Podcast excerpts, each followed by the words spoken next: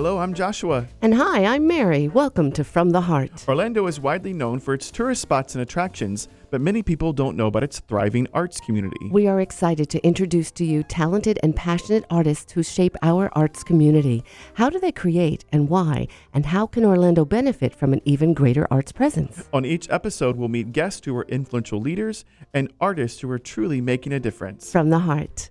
Hello, Mary. Hi, Joshua. How are you, my friend? Fantastic. Good to see you. You too. It's so good to be back in the studio with you. I mm-hmm. missed you last week. Yes. I was the one gone. You're the one who's always here. we had our big anniversary event last. How did it go? Went great. We turned eight years old on on Thursday and had a big celebration and fundraiser, and it went really fantastic. How'd your So fundraiser go? It went really well. We surpassed our goal. We raised almost ninety thousand dollars in the room. So super excited about that, and uh, you know, just exciting to be able to bring all the all the people together and just Mhm. celebrate our mission and celebrate our impact. And um, really proud of what we've done in eight years. We have a lot lot of work left to do, uh, but it was a really a really great morning. So I miss being here. It was kind of an all day thing, and then I flew out late at night to go to another event. But it was uh, it was a great day. But I Oh, miss I, being I, here. I missed being at your fundraiser. It's the first time I think I've missed it since we've been connected. Uh, But, you were there in spirit because your voices, your voiceover introduced you. everything. and now the founder and executive director. I loved it. It just there's Mary. I put can extra hear heart in it for you. well, the night that night, I also, as I did last year, had a fundraiser Yeah. for Adventures in Charity of a lot of Adventures Club uh, alumni. We get together every year and we raise money, and so I always raise money for Central Florida Community Arts. We're very grateful. and so you'll be getting a nice check from that as well. Nice, very cool. Mhm. And we were talking last week about uh, I had seen The Color Purple at uh, Theater West End, and I'd seen Gypsy at Garden Theater, and you got to see In the Heights this week at I the Shakespeare did. Theater. Tell us about it. It was wonderful. And it was just such a lovely story and it was so full of color. And what I love is it, it, it's a it's a different group of people that I didn't grow up with, but you see how we are more alike than not. Mm, That's mhm, what I love about the arts anyway. mhm. So these people, I, I totally got them. It- They have the same wants and loves and desires in life as we all do. Mhm. Um, but I felt like I got to peer into another way of living on the planet. well love and connection and family and dreams and hopes and getting out of the your circumstances to become your greatest potential we all feel that right no Mhm. matter what culture we come from Mhm. And so um, i love in the heights and I, I haven't seen it yet um, but i've heard the shakespeare theater has done a fantastic job with it and they have a, m- maybe another weekend or two left Yes. so yes. go out and check them out Mhm. Great cast. Our friend Juan can too. I was so happy to see Mhm. Juan up there. He, he's always so solid. But the casting was great. The voices were amazing. The dancing, it was it was terrific. Yeah, the first time I saw that um, show here in Orlando, it was produced by um, Goat Theater with our Oh, friend Paul. Castaneda. Sure. And when I went, I went on the very last day, the last performance, and it was full of people from the Hispanic culture, and they Mhm. brought flags from their different uh, countries they were from. I don't know. I missed the memo because I didn't have a flag. but, like, but but during like exciting parts, because it's such a high energy show, Sure. people would wave their flag from their different. Yeah, it was really cool, and it was just a neat way um, for our our Hispanic culture here to say, "Hey, we're proud," Sure. and and even into this theater piece, we can share our heritage, and it was just it was so cool. So Love that. I don't know if the, how the Shakes would feel about that with the flags, but oh, they'd probably welcome it. they it worked for Goat Theater. But, Yes. well, awesome. Well, so many great things we could talk forever about. This Mhm. is the season. You know, we're in the art season now, so the ballet is about to open up with Carmina Burana and the Bach Festival Society next weekend. Um, the Philharmonic just had their opening uh, with the Pines of Rome at the Bob Carr Theater, and it was fantastic this last week. So we're we're in the heart of the arts uh, season, getting everything kicked off. Yes, so they have a exciting Schumann time. and Schumann coming up on Monday. hmm So I'm going to go to that. The. Philharmonic is, um, you know, with under Eric Jacobsen's leadership, they've created so many of these smaller Mhm. concerts. You know, like you love the women, the women in Yes. women in concert series that Sure. you've been going to. Um, but you know, they have the big concerts still, but then they've created all these smaller uh, things at the plaza that you could go and check out. and it's intimate and they also look at it as um you get you learn a lot too it's entertaining but you're also Mhm. like i didn't know that yeah. Well, we have uh, we could talk about all the other arts Mhm. groups all day, but we want to talk about the amazing arts group that we have here on the show today. And I'm so thrilled um, for our listeners to meet um, these men because they truly are. This is one of those, you know, we talk about those jewels in our community that might Mhm. not everybody might know about, but they should. Mhm. And excited to, to be able to give them the opportunity to share the story today, the history and the mission and, and the impact that they're having and that they're going to have um, as they head into their next, uh, you know, phase of leadership and all of that. So tell us who we have today, Mary. We have the Negro Spiritual Scholarship Foundation.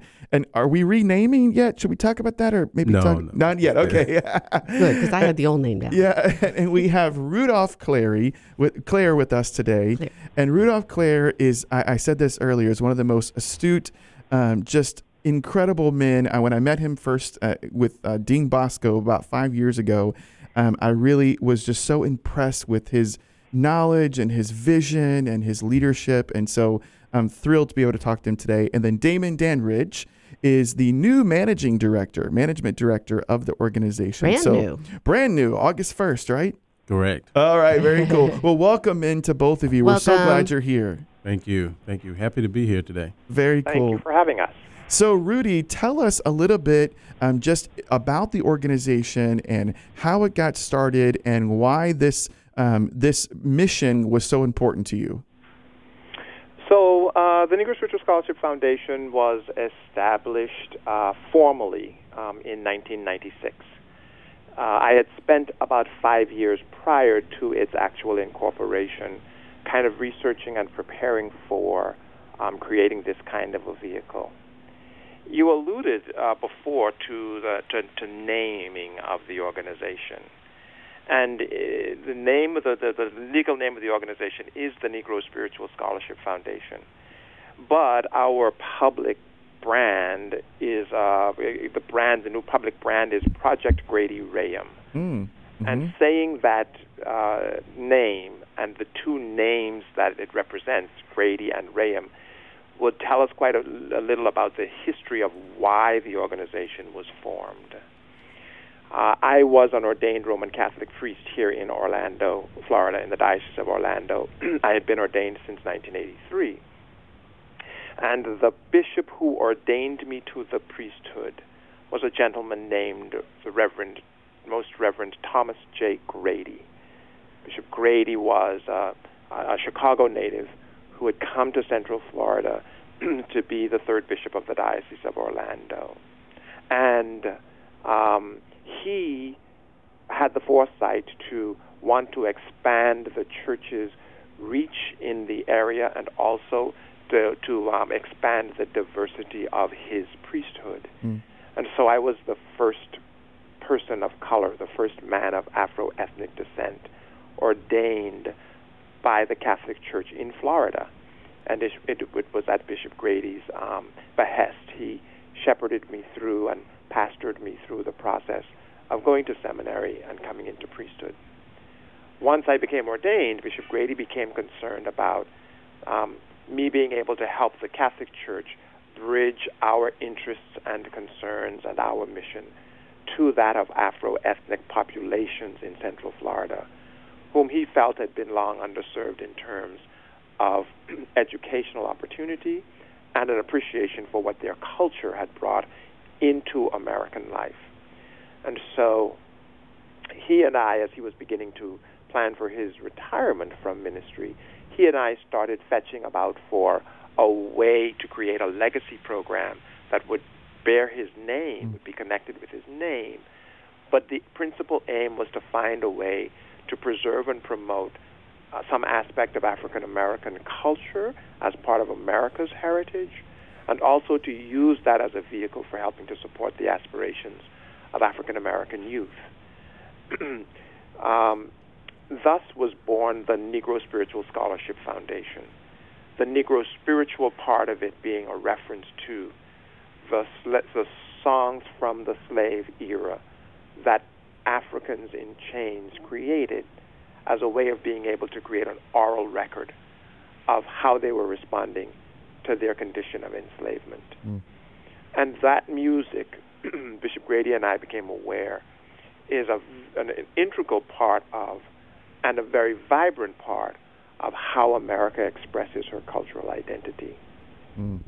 Because we were wandering into the arena of music, we look, looked about for a partner who could work with Bishop Grady in becoming founding trustees, founding patrons, really, of the organization. And we reached out to a gentleman named Curtis Rayam. Uh, Curtis Rayam is an, was um, raised here in Orlando, came out of Jones High School, went to the University of Miami through their music program, and emerged as a world class operatic tenor. He went abroad and began his career there, but by 1996, well, nine, when, in the early 1990s, when we were beginning to form this thing, Curtis was back here in Orlando for much of the time um, with his parents. And the bishop and the tenor, Curtis and Bishop Grady, um, got together at the behest of Robert Swedberg, who headed Orlando Opera. And it was out of them, their friendship, the friendship that develops between them, and their shared passion for music, education, culture, and youth development. It was out of that that the three of us kind of conceived of the notion of creating a, a foundation that would provide scholarship opportunities to young artists, but also chronicle and promote the value of the Negro spiritual song genre. Hence, the Negro Spiritual Scholarship Foundation and its public face, its brand, Project Grady Rayam, named for those two founding individuals who were both great influences in my life here in community. Bishop Grady is now deceased. Curtis Rayam is very much alive and uh, is actually uh, with the faculty of Bethune-Cookman University and also an adjunct to the music faculty at Rollins. So it was really out of uh, at, at, at that the urging of our passion for how do we enrich somehow Central Florida community culturally while providing opportunities for development for young artists and helping to, to provide assistance for them while they were um, searching their college, seeking out their college education.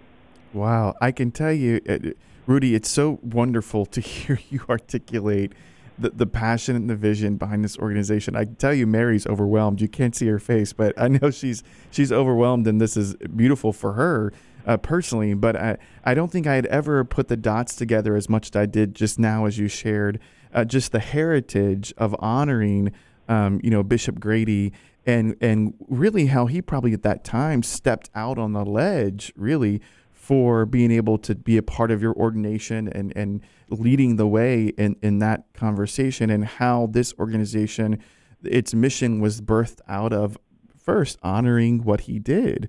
Uh, yeah. I think that's beautiful. I, I never put that together and I knew I knew his name, I knew his his role in your life, but I don't think I understood until you just shared that um, how much of that was honoring um, the work that he did and how he um, was a was a trailblazer yeah. in in creating opportunities for African Americans. in such a selfless yeah. way, did something for something so much bigger than himself. Yeah, it's really beautiful. Well, we uh, we actually are almost done with our first segment already. we have I have so many questions. That's great. We'll come back with we them. will come back. So listeners, join us back here. We have so much more to talk about on From the Heart, Magic 107.7 FM.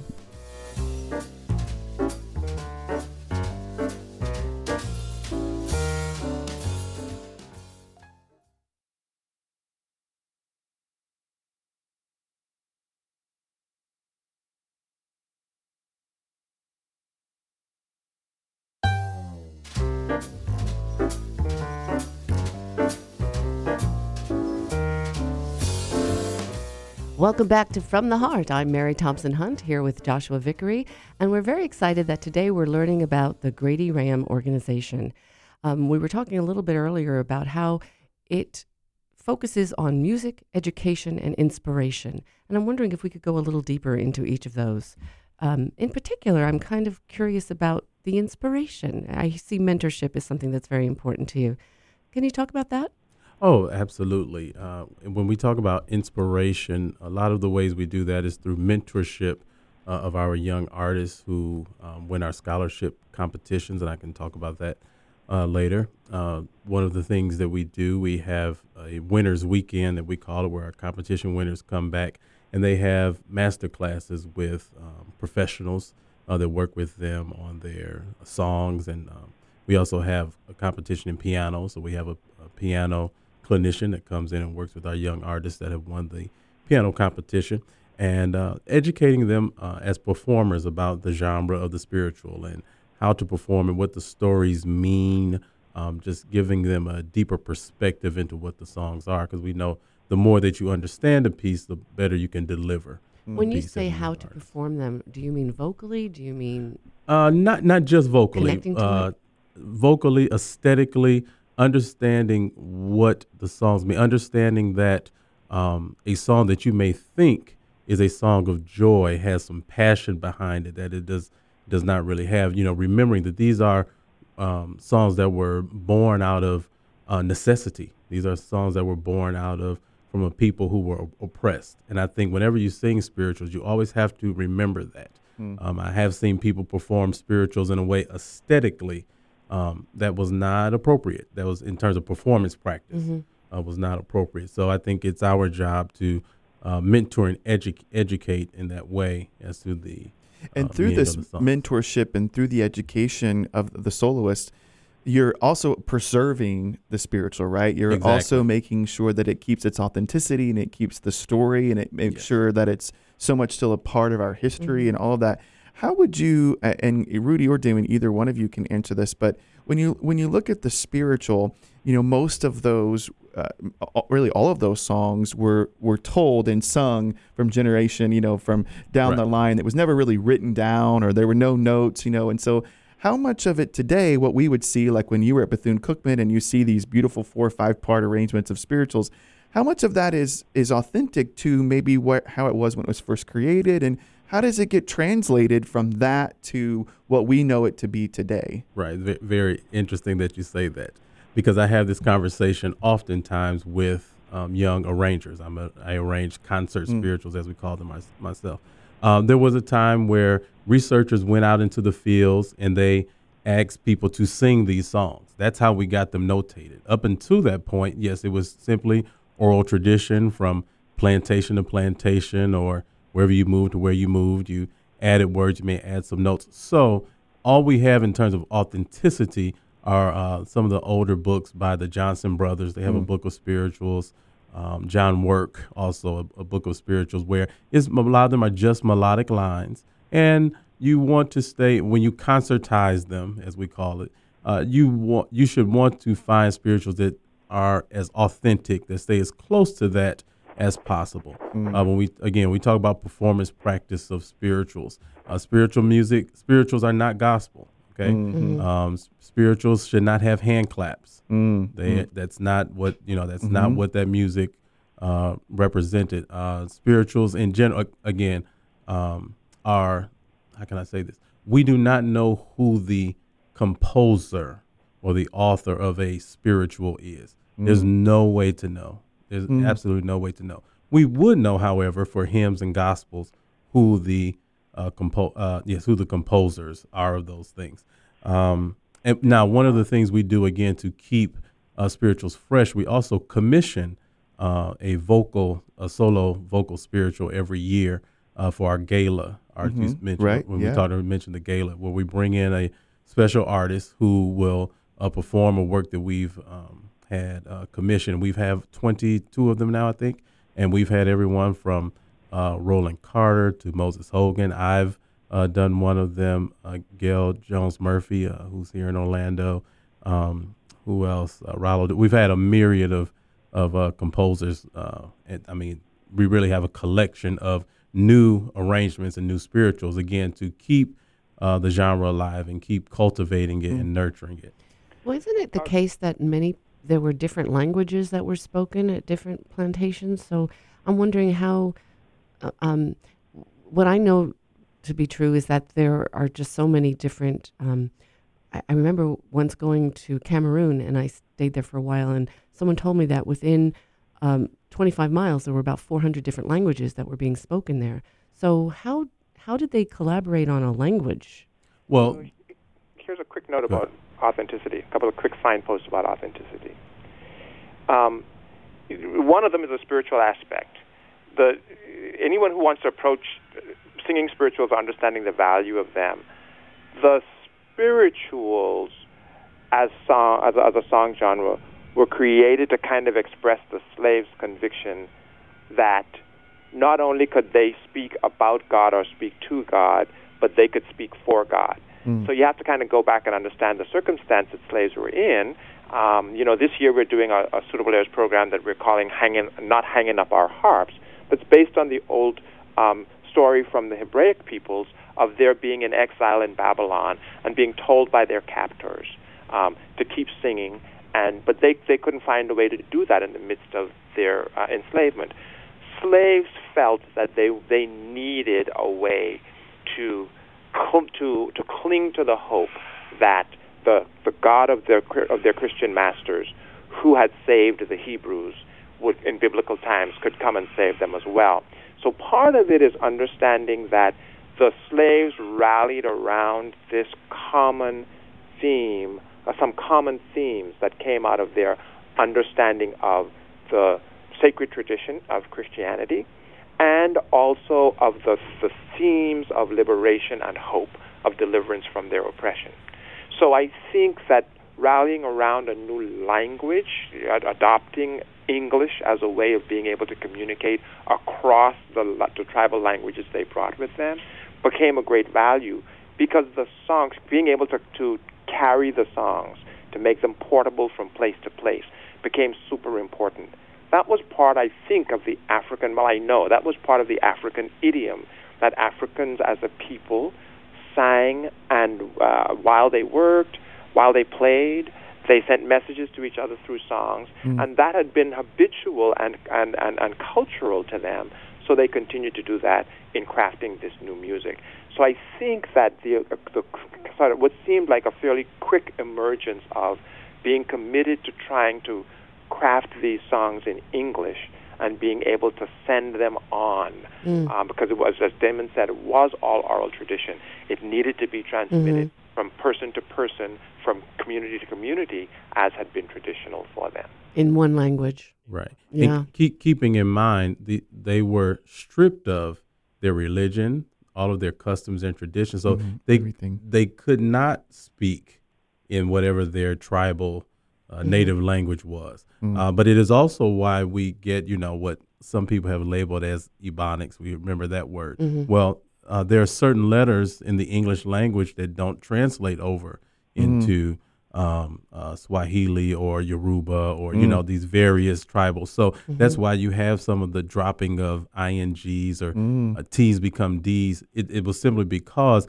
even though they were immersed in the language, mm-hmm. which we talk about immersion now, right? Mm-hmm. The best way right. to learn a language is to go live somewhere right. for six months and you'll learn. Well, this is exactly what happened to them. So it was out of su- survival. You know, yes. they had to learn a new language, but they also used these songs. Remember, they used them for code. Yes. You know, right. when you talk about follow the drinking gourd, you know, while the slave master may think that they're just, oh, the slaves must be happy, they're singing. No, they're telling you that hey, tonight we're going to be following the North Star mm-hmm. um, to uh, to freedom. You know, to try to get out of freedom. That's what I was always wade in too. the water, and you know all of those sorts of mm-hmm. things.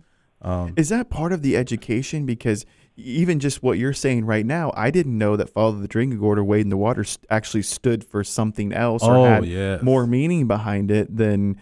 Yes. And do you find that even though a lot of the, the spirituals you said were anonymous or unknown, or you know even uh, the words and the melodies, but were there certain words or certain phrases that you saw repetitive in a lot of yes. the spirituals? So another characteristic of spirituals, most of them um, come from stories or characters in the Old Testament. Mm. Um, uh, slaves saw a very uh, close relationship with the, um, help me out, Father, was it the uh, uh Israelites? Yes. Yes, with the Israelites and just being, being held captive for 400 mm. years in the wilderness. You know, Psalm is one of the Psalms says, "How do we sing a new song in a strange land?" Mm, so you will mm-hmm. see things, anything referring to to Moses, mm-hmm. you know, is, is referring to uh, freedom. Um, uh, wade in the water uh, for so slaves knew if they could get to a body of water and they were to walk through it, the dogs that were chasing them could no Couldn't longer smell the their scent. scent. Mm-hmm. Okay, so again, mm-hmm. that's just so you talked about wade in the water. Yeah. So those sort of you know small references. Now there are some spiritual, not all spirituals were necessarily code, mm-hmm. but many, many, many of them. Um, again, Old Testament references, um, some reference to you know, code. Uh, didn't my Lord deliver Daniel? If he can deliver Daniel, why not every man? You know, songs that sing that sing of death. For many of them, death would is much better than living through uh, what they're going through now. Um, over over my head, I hear music in the air. So what that what that means is, once you get to a certain point, you'll hear somebody singing. Keep following that way. Wow. That's what that's what that particular spiritual. When I was little, my sister's room was cat a corner upstairs, Uh-huh. and I was across from my parents' room. But if she wanted me to sneak in there or I wanted to sneak in, we'd start singing. we did. We heard these stories like "Hey, that could work for us. That's so And it did. funny. Oh, I love that. that That's- tradition of cross communication is one of the things that the slaves brought with them um, into enslavement. You know, the Negro spiritual song tradition appears to us to be the first truly identifiable African American cultural expression because the slaves brought with them the rhythms and tunes that form the base of the body of this work. You know, and oftentimes you can hear these very same rhythmic uh, rhythmic patterns and melodic tunes sung still in communities in Africa and in other places around the world. Basically the same rhythm and the same melody, but they added, they created new stories, new for based on the images of Old Testament life and of the circumstances of their own life. They created new words, new stories, and used the tunes from the old to mm. express their their what was happening to them in the new situation. So you see that bridging of the African origin and the American circumstance. Mm-hmm. And it becomes very important, I think, for us to acknowledge today and to keep alive today the understanding that a people who were brought to a new land entirely enslaved, they endured through sorrow. They have sorrow songs that sang of that. They endured through um, the need for liberation, so we have message songs. They endured through uh, the need to be able to still express joy while they were in the midst of despair, and so we have jubilee songs. So they really created ways of being able to respond to their entire new circumstance, and they did it by by tapping into the wellspring of what was their African identity and expressing it in, in a new way because they were in a new context. Wow. That's beautiful. Unfortunately, this brings us to the end of this segment, but fortunately, we have another segment coming right up on Magic 107.7 FM from the heart.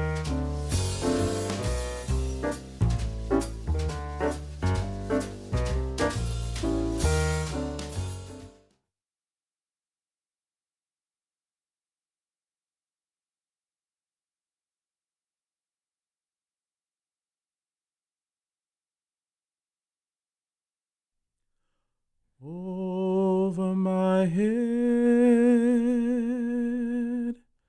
I hear music in the air. Over my head,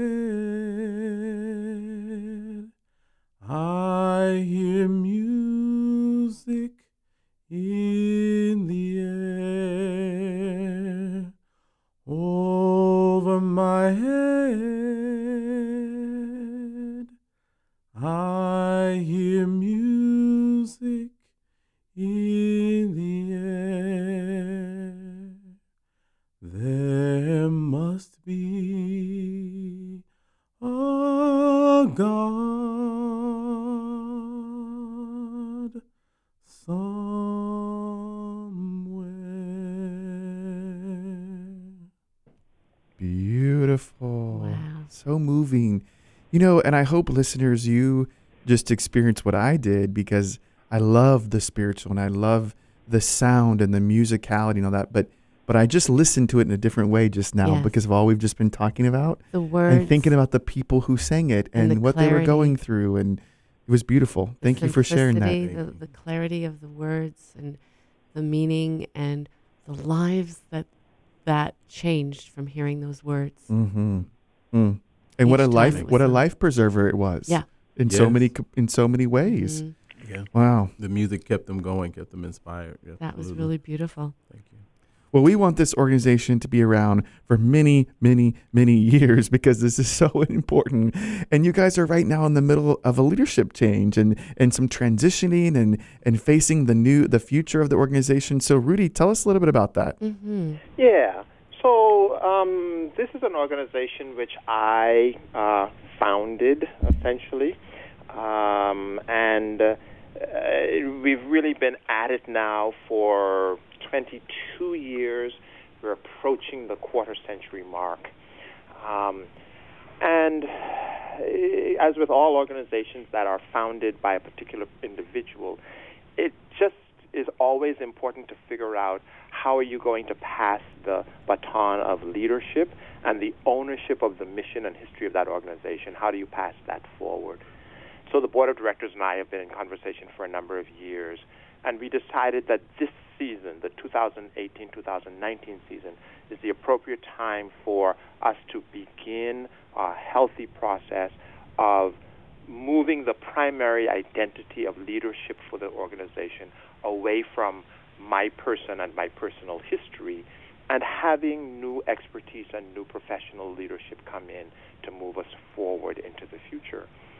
Was that difficult for you on an emotional level? Um, it is and it is not. Mm-hmm. It is on an emotional level because this work has been so important to me. Uh, when I transitioned away from public ministry as a priest, this is really it became the new ministry and passion of Mm. what I call the second trimester of my Mhm. professional public Mhm. life. And so, um, in a way, it, it is. Uh, people keep saying, "Well, you brought this to birth," and yeah, it is kind of my child in a way. Um, and the other thing is that at the heart of building up the organization for me has been the building of relationships.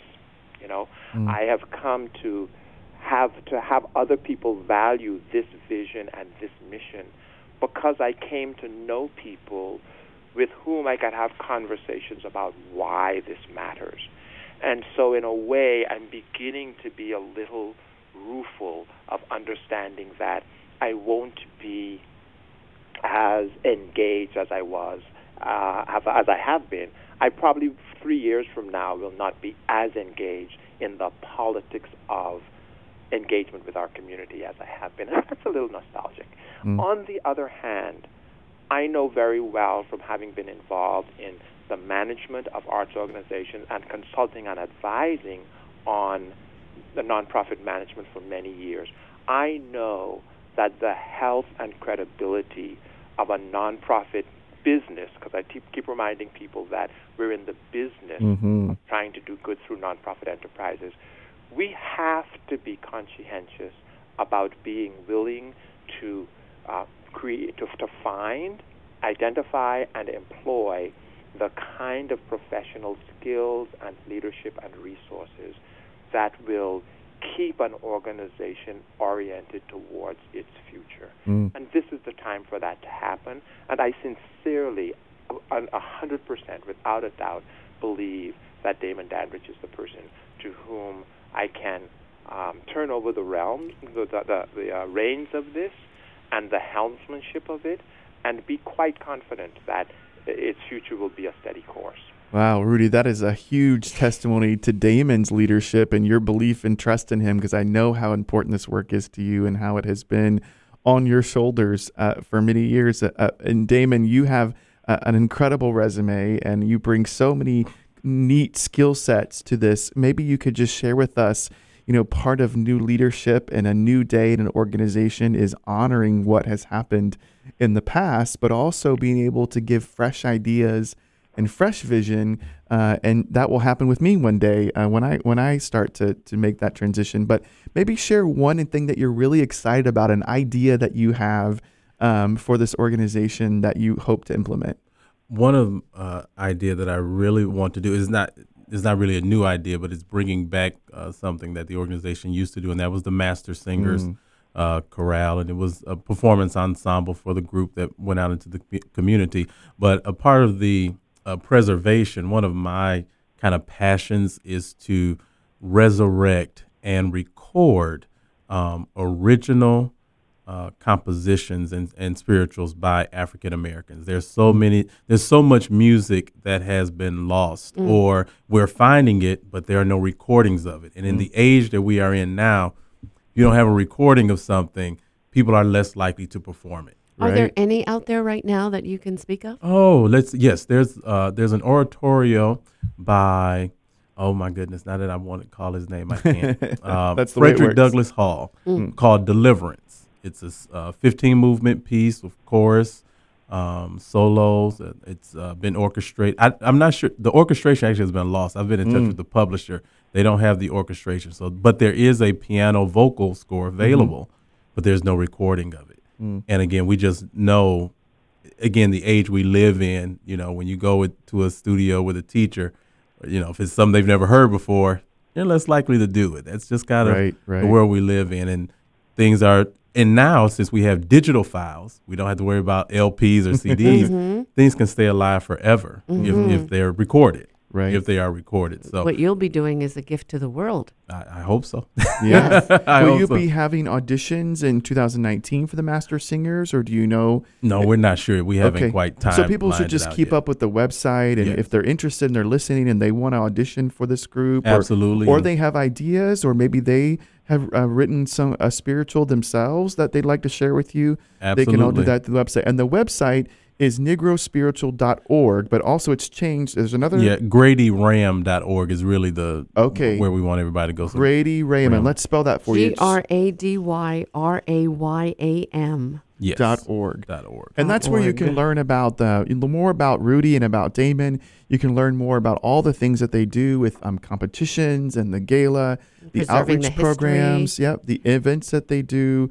Uh, they're who their community partners are, and just ways that you can stay Mhm. connected to them. And you're a nonprofit, so Yes. if people want to make donations, they can go there for that as well. Absolutely, we welcome it. Are you looking for anything other? I mean, money is obviously king, but is there anything else that you need? Um, Do you need volunteers? yes, we always need need volunteers uh, for our various events. Um, those who may want to, um, who have capacity and want to serve on the board, you know, we would always uh, be welcome. And you know, audience members and participation is always exciting. Again, people that want to learn more, I I strongly encourage my colleagues in education that may not be as informed Mm, mhm. about uh, about this music to you to know reach out reach out. perhaps you could send people to the schools where they're from if they've not been there before. Right. That's lovely. Absolutely. And speaking of community partners and, and partnerships, um, as Damon is coming in and beginning this new season with us, we're launching our new season, um, and uh, he'll be a, a, a very important part of our season, opening um, spirituals concert uh, um, uh, in early October. We are also uh, through the generosity of Universal Orlando Resorts. Um, they're going to kind of officially introduce him to the Central Florida community for us near the end of October in a special program. So folks can look for information about that, and we'll be reaching out to uh, the, a range of leadership, uh, civic and political and education and arts leadership to invite them to a special reception where um, they'll be able to meet Mr. Dandridge and uh, hear a little bit more about his vision and about uh, the mission for the future of the foundation. That's incredible. And I, I just have so much respect for you, Rudy. You are handling this so beautifully, and you've handpicked with your board this man to continue the legacy that you started. And I hear the confidence in your voice when you refer to him or when you talk about him. It's really, really great. Yes, I, think hope I can do the same one day. you to pick this man. This, there's no accident he is here. Yeah. So, Rudy, leave us with just a, a parting thought on uh, just about the work that you're doing and why it's important for not just Central Florida, but for our uh, entire community uh, to understand and know and love and respect um, the spiritual. So I've jotted down a set of notes as I prepare to kind of talk to people in the community about this transition. And uh, let me just make reference to a couple lines from that. I think that every man or woman who dreams of better times and aims for better things and works for greater good deserves to hear the songs of long dead slaves because I believe that they still watch and pray over us. Mhm. They knew that our days are sometimes long and they knew that times are sometimes hard. But struggle bred a hope in them, a hope that was far reaching, as wide as rivers and oceans, as eternal as the heavens.